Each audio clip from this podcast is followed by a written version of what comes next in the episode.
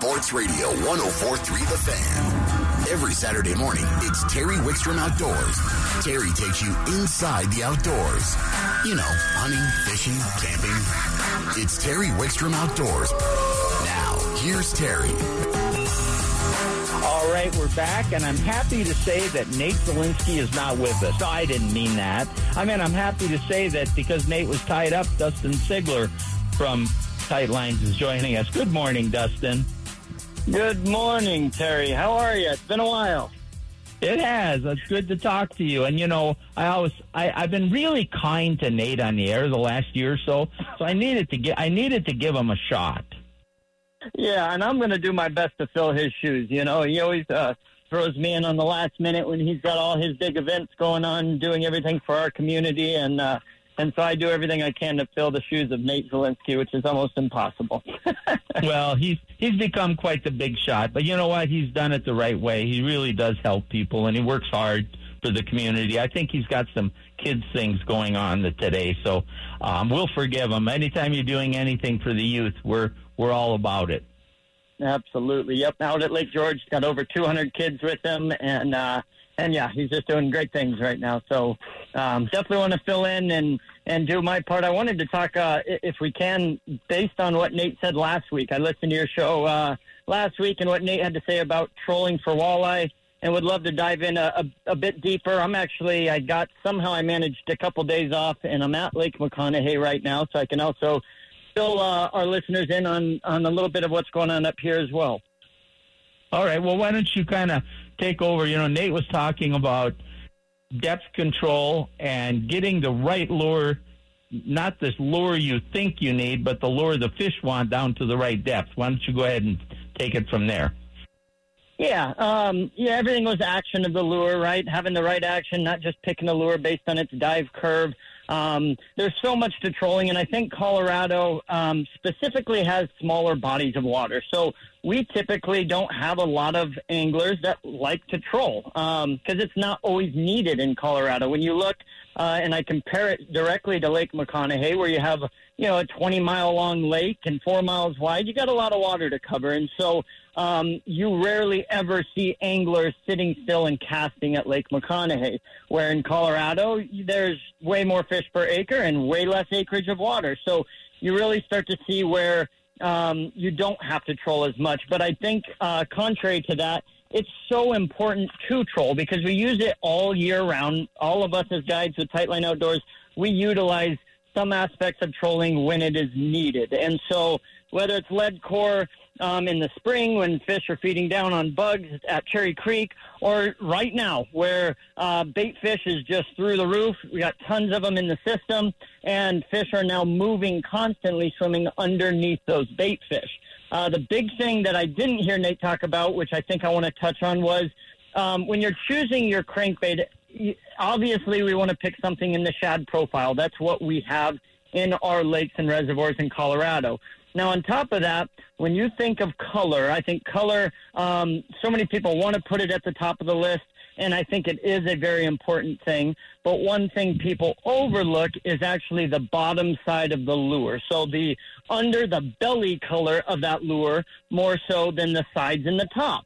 A lot of our walleye, in fact, most all the time, walleye are looking up um, sitting below the bait fish and feeding up on those. And so understanding the belly side of that lure, what color it has, um, can really benefit you as an angler. There's so many times you're looking at the shiny sides of them, you're not looking at the belly color and the little red flash, or maybe it's an orange belly, or maybe it's yellow.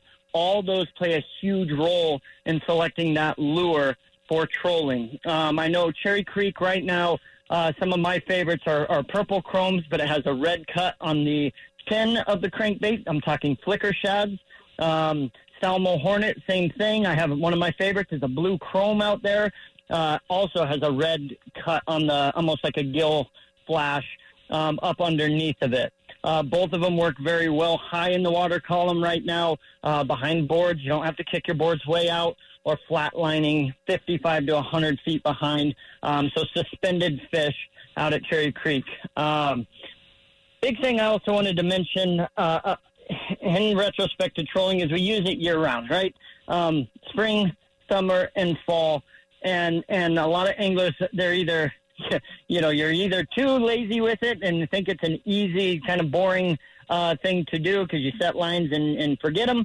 Um, and then you have the other side of it where it's so advanced and technical that anglers just can't figure it out, so they give up on it.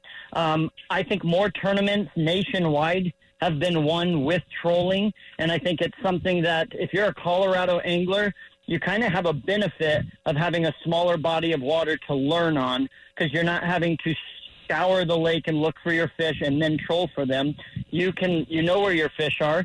Now just fine tune your technique. Um, so those are a couple main things. I didn't know if you want to add to any of that, Terry. Well, yeah, there's a couple things I do. I, I couldn't agree more with you about. First of all, trolling isn't just throwing some lures out and hoping a fish hits it. It really there is some nuances to it. They're not that difficult to learn, but you have to take some time to learn. Uh, one of those that uh, I always got a kick on when I was writing for In-Fisherman, and I helped write the critical concept books for walleye fishing. Some of the trolling chapters are what I wrote, and one of them, uh, we were talking about boards, and I was talking to Mark Martin, who was he won the very first professional walleye trail championship. Mark goes back into the 80s.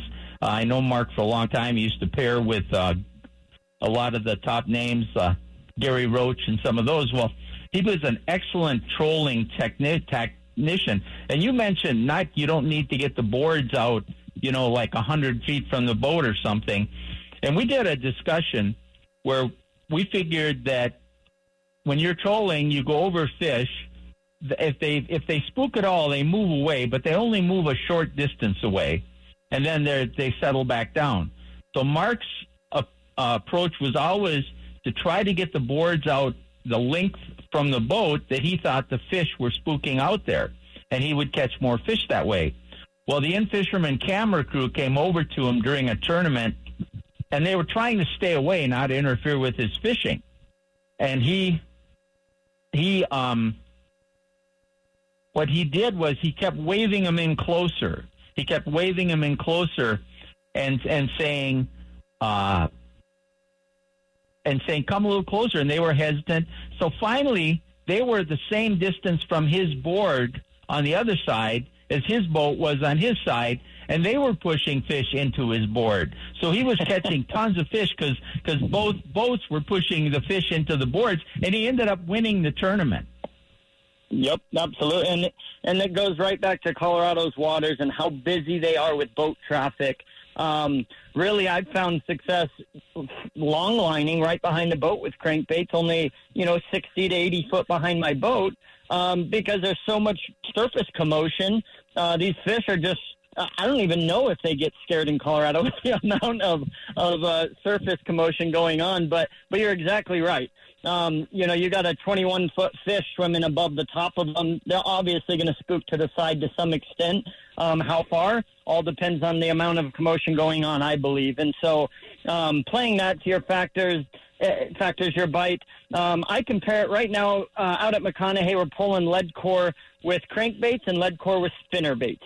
And uh, it's so funny. We're fishing in you know 15 foot of water to 12 foot of water in some areas um, pulling our crankbaits through, and then I switch locations not far, and uh, I'm in about 17, 18 foot of water, pulling spinner baits across the tops of trees. And uh, the big thing to note here is every single angler is trolling. There is no one sitting still. There's no one trying to cast at these. Now, obviously, our structure is a little bit different, and that plays a huge role. If your structure um, and your fish are truly set up on a certain area, it doesn't promote a good trolling technique. You you don't want to just troll and catch your fish in uh, a ten foot span of the water column or, or you know ten yard span. Um, you know, set up on them and figure out something that's going to work where you can constantly have bait in front of that fish. But uh, out here, they're so vast and spread out, they're actually moved to a gizzard shad forage base instead of the alewife, which they'll move on to in the fall. So they're being picky as to what they want. They move from one end of the lake to the other just based on what they want to eat. Uh, and then you just see that contacting these fish, it takes every bit of trolling. Uh, it's probably close to a half mile stretch that we're trolling back and forth on either side of the lake on the west end with crankbaits and spinner baits and uh, it's really been an unbelievable bite. Your average fish is 23 inches and about five, six pounds. So you can't complain with that. Oh, Big Mac is an incredible walleye fishery. The biomass in that lake, we're going to see another state record out of there. A couple things piggyback on what you said, too. You know, people get hung up in thinking that trolling means crankbaits, and I'm glad to hear you bring spinners up. I know Brad Peterson, who's coming up later in the show, pulls spinners a lot when he's trolling uh, or even the slow death rigs sometimes. Trolling, uh, you're moving the boat. It doesn't always have to be two, three miles an hour. Sometimes it can be different speeds with different approaches. Uh, and another thing, then I will get your opinion on this. When people are trolling, uh, you really need to understand your electronics because I've been a lot of my most six Glendo. I have a YouTube uh, video on trolling at Glendo. In fact, I have two of them from two different times of the year and we were trolling one of them over about 10, 15 feet of water, but the other one we were trolling over 60 feet of water and trolling very shallow. So you really need to be able to understand where the fish are at, don't you? Yeah, absolutely. I think it's it's paramount to make sure that you have a couple different things going on with your electronics. Um, you know, they're all so close in, in performance that uh, whether you're a Lowrance guy or a Humminbird guy or Garmin, uh, they're all going to do uh, about the same things. Now, the big thing to note here um, is making sure you have a good map of the lake. I think that's probably one of the top things. I'd almost rather have a map than a than a sonar.